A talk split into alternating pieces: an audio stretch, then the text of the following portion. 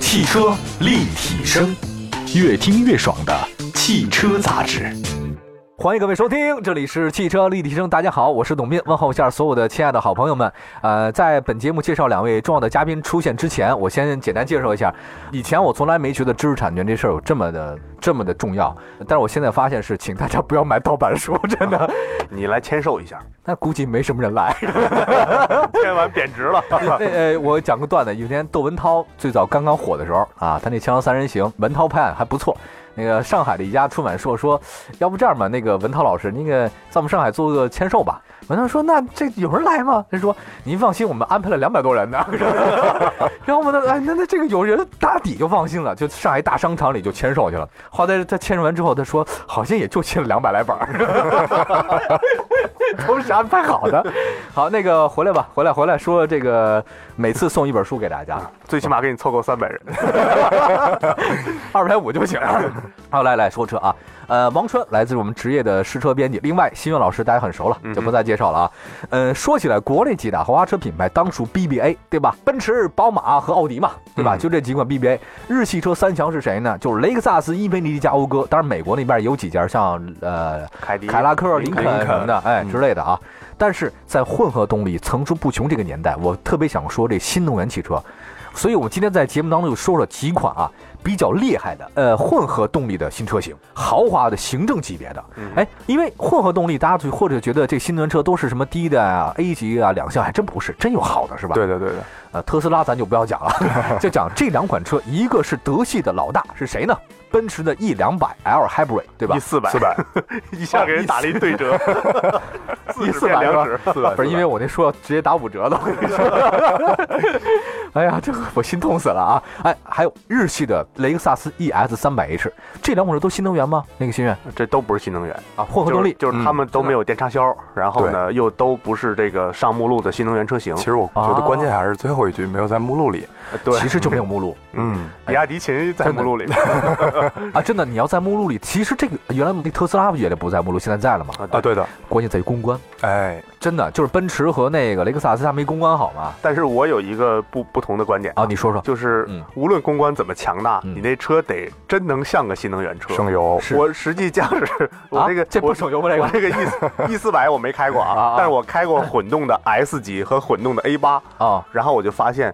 这好像就是有钱人标榜自己很环保的一个名片儿，哦，因为它的油耗我觉得反而会稍高一点儿。面子工程。对对对嗯，哎对，这有钱人呢，他就特别想标榜公益和慈善。嗯，这个手，否则大家都出得脊梁骨，说他财来的不正，所以他才喜欢做这种东西。可是他得的那些东西，啊往往只是他收入的九牛一毛。嗯嗯哼，他靠这个标签来给自己打标所以签。普锐斯在美国有那么好的销量吗？啊，真是真是。那介绍这两款车吧，王川，你先介绍第一款雷克萨斯 ES 三百 H 吧。呃，好的，ES 三百 H 实际上可以说是一次小改款，嗯、主要体现在一个外观，然后以及内饰的一些这个呃细小的一个地方的一个改变。嗯嗯嗯然后，如果说到这个内部实力的话，我觉得可能还是它加强的那个电池组吧。哦，它现在有一个更高上限的一个纯电动的行驶时速，哦呃，多少？我自己试的啊话，差差不多应该能达到七十到七十五公里左右。哦，这个还原来是我觉得三四十迈吧，也对对对原来三的时候四十多。这个这个这个公里数实际还是很现实的，就是你在哦哎城市里开的时候，你嗯溜车也好啊，嗯就是正常滑行也好啊，嗯还是说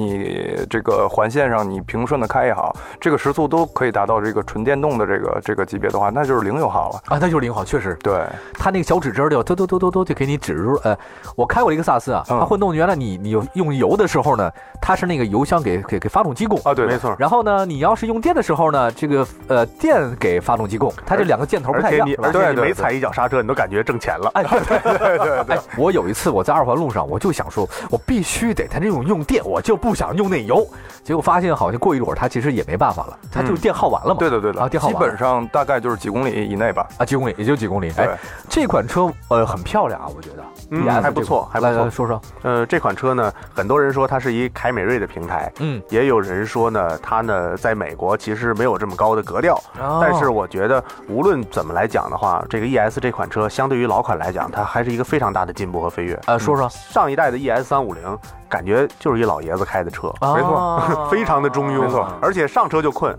极度的嗜 睡，就那个车，怎么跟我一样？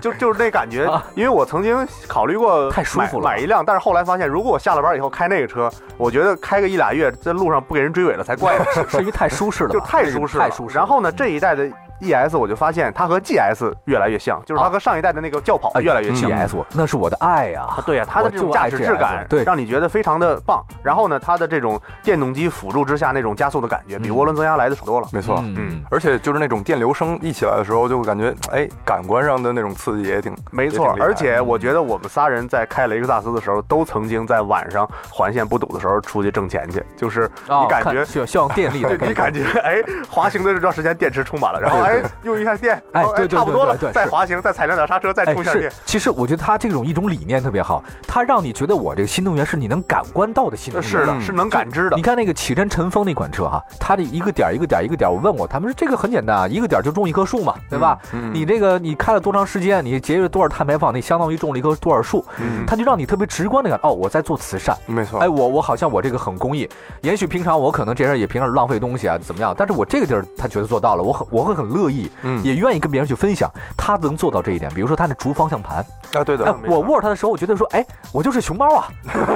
哎，对我很高兴啊，就说我我有我至少有这个环保的概念和理念了而。且你在看是吧它的宣传片的时候，你会发现它那竹方向盘的那个竹子，哎是是从那工厂里边的废水里边出来灌溉，然后长成的。不一样，不一样，真的不一样 就那种嗯感觉，哎，让对你觉，得所以所以我觉得，如果说你真的要做新能源，那么你就让每一点每一滴，让你觉得说你在做这个事情。嗯哼。就像是很多，比如说，为什么我们的公众慈善事业有很多的疑问，是因为你跟你的援助对象其实是割裂的。嗯，你知道我把钱给谁了？比如说我董斌慈善基金，啊董大善人慈善基金 嘛，我董斌大慈善家是吧？刚善 的，嗯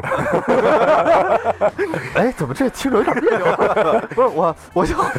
你你别说王川，你那个你拆二代吧，你给我一套房子，可是我这房子我住去了，我没有把这房子卖给别人，我没有捐助给贵州那个灾区的或者说山区的一些小朋友们，嗯，那你根本就没有这种体验优越感，你心对里啊没有满足。完全没有，对我们大部分的公益慈善就是这个状态，你把钱给了一个机构，这机构并不透明，就实际上是脱节的嘛。是脱节的。嗯那怎么能做得好呢？很简单，就是一对一。我告诉你，希望工程就是你那个地方就是一个学生，就刘新月小朋友，就差这两百块钱，你就能改变他的人生，对，对不对？那好，别两百，我给你五百，对不对？那就完了嘛，他就做我们节目的总编辑了， 是吧？其实就是你看，如果他新能源混合动力，它体现在这个地方，大家就会愿意买。没错。这要有感觉。对好，现在我们稍微的休息一下啊，稍后呢再说另外一款车，奔驰 E 四百 L Hybrid，这个，哎呦，怎么还这么贵呢？对啊，六十多万啊！呃，分析一下呃，，已经六十顶天了。对我的妈呀！这这这这车还不是？你说你买这么贵的车干嘛呀？ 做慈善吧啊！它可以不是混动的， 对，请问呃，谁谁听我这档节目的话，您把六十多万您给我五十万，我剩下的我我给您著书立说，我把你们家谱都写了。 稍微的休息一下，稍后的再讲讲今天的这个混合动力两强啊，一个雷克萨斯，一个是奔驰，这两款车呢都是现在非常炙手可热的新能源混合动力的车型。一会儿回来。因为节目时长的限制，汽车立体声专门推出答疑节目《凹凸路啊路》，希望在各音频平台为您集中解答问题。如果您有有关于您的爱车的任何问题，欢迎关注汽车立体声官方微信，在对话框中输入您的问题。每周六上午十点，在各音频平台的《凹凸路啊路》节目中为您集中回答。您提的问题一经采用，都将获得我们寄送的小礼品一份。汽车立体声永远与您同在。汽车立体声，继续回到汽车立体声啊，今天呢，在节目当中，我非常高兴啊，特地请到两位嘉宾，一位呢是我们的拆二代王川，呃，来自于他的就是业余的一个一个打工的杂志，没有没有，我们这个是啊呃很很正经，很正经。这是你嗯的主业，这是你的副业，主业呀，你的主业是吗？当然是主业了。哦，汽车风尚是你的主业是吧？对的对的对 的好，那这个节目的总编辑刘新月老师，两位专家都给我们说了这个最近行政级别的混合动力车型吧，算大的范围也算新能源，哎，也算吧，也算大对大的也算范畴内吧啊。但是实际上它是混合动力的。呃，刚才要说雷克萨斯这个混合动力，那肯定日本人玩这玩的强啊，嗯，对吧？最强。最强。那对，，基本上是。嗯，那你奔驰，它它做这行吗？它那个什么 E 四百 L 那个，呃，首先说吧，我看这种车型，我判断它是不是强混，嗯我会看它油箱有多大。对，嗯，嗯雷克萨斯的车，你会发现它油箱加个两三百块钱就加满了，然后呢，开着开着，它油指针逐渐往下走，嗯让你觉得跟普通的车型加了七八百块钱的车型油耗其实差不多。对的但是其实日本人这点做的很不讨巧。然后奔驰的和奥迪的这种混合动力车型，它的油箱跟普通版是一样的，基本没八九十升，然后你一加加个七八百块钱的九十七号的油，然后你在在路上一开，你会发现，哎，这车省油，哎，这车省油。哦但是你加两回油，你就发现它一点都不省。实际上跑的还是那些公里 数。其实跑的还是那个里程数，对所以说我觉得这一点就是他们会用你背负更多的燃料，增加更多的车重，来营造一个你这车省油的假象。我觉得这首先就是不厚道的。是德国车不厚道是吗？嗯呃，对， 这我觉得这是德国混合动力车不厚道。再次就是，无论是奔驰还是宝马，他们的混动系统的专利权都来自于丰田，嗯都是丰田的，而且对呢，他们呢没有丰田给他们提供的 E ECVT，、嗯也就是他们的对变速箱是他们自己的，这就导致了他们的车确实不省油。要这么说起来的话，其实这款车没有什么太多优点了，呃，这车的优点就是它是奔驰的混合动力，而且还有个 hybrid 的标签儿，有对 hybrid 有 hybrid 嗨。哎，你王洪浩大家都 熟吧？王洪浩那个呃，一车的呃，一车原来那哪儿的那个时尚座驾的，座驾呃，啊，执行主编那一哥们儿从西班牙学了半天那个汽车设计，回来以后，然后他跟我讲，他说第一次他老板问他，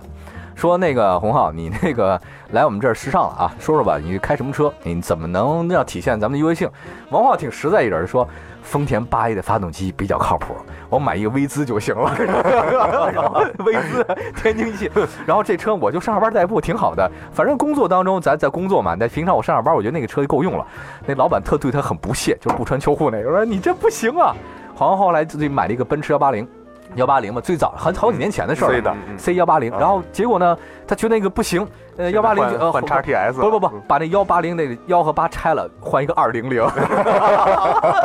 后来我们在网上掀起一个什么呢？就是你曾经开过什么车被人给鄙视。后来他就讲这个段子，他意思是什么呢？就是说，其实这个车你带那个标签儿，你就证明你好像是那个阶层，或者说你有那种自豪感。你不管这事儿是真事儿假事儿，就跟很多女孩子，你甭管买得起 LV 和爱马仕什么的哈、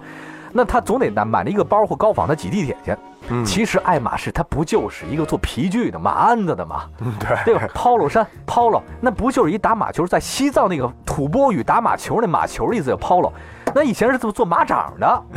那那个对这这不是我就我的意思说没那么高，拉马车的和推马车的 coach 那有那么高端吗？所以就是你 hybrid 这东西啊其实就是一给你贴上去的标签而已。对，它真的能不能起到那个 hybrid 的作用，那不好说，那不知道。但刚才王川你说那对，就是因为有这标签儿，嗯，是吧？那个新月，没它错，才吸是引了这部分客户嘛，但是这嗯标签儿挺贵的，啊哦相当贵 啊，真的挺贵。真的，你说现在这标签太贵了，哎，你它真的 hybrid 吗？这车嗯 啊，这车呃算是 hybrid，但是是一个弱混。对对对，然后呢，它的制动力回收系统呢嗯，就比丰田的应该是丰田的上一代的上一代的这对个。对对，那那对那不行啊嘛，然后差别很大嗯嘛呢，对它它的这个这个电池组啊，包括它的这个这个车里边的这些电气管理系统，也都是上一代的水平。没错，嗯嗯，也就是说，其实这款车更多的是给这些富豪来展示他们的这个环保的这个理念和决心的。嗯但是这款车的价格，官方是太贵了吧？官方是七十九万八，嗯，然后呢，优惠完了呢，实际呢是六十三万八， 就是说优惠了优小二十万优，惠哦，快二十万左右对，了，优惠了小二十万。即使是这样，我们在街上看它和 ES 相比，还是少太不接率多还是了少太多嗯，而且这一代的 E 级本身就卖不动。卖不动，没错卖不动，卖不嗯动，哎没错还是老一级好看，因为它的四眼贼的前脸没有了，对对对对然后它被同质化了之后呢，它的内饰还是上一代的内饰，嗯这就直接导致了很多这个人会觉得，我为什么还会去追这对个车对？它我为什么不没有买没有没有必要了 A 六？为什么不买对五系呢？不换一下呢？所以就嗯直接导致了全系的 E 级现在都在滞销。嗯，现在 C 卖的最好嘛，外形最漂亮嘛，不嗯是说那个特别好看嘛，对拉风那种感觉的。嗯，小 S 嘛，小 S，嗯，呃， 小 S，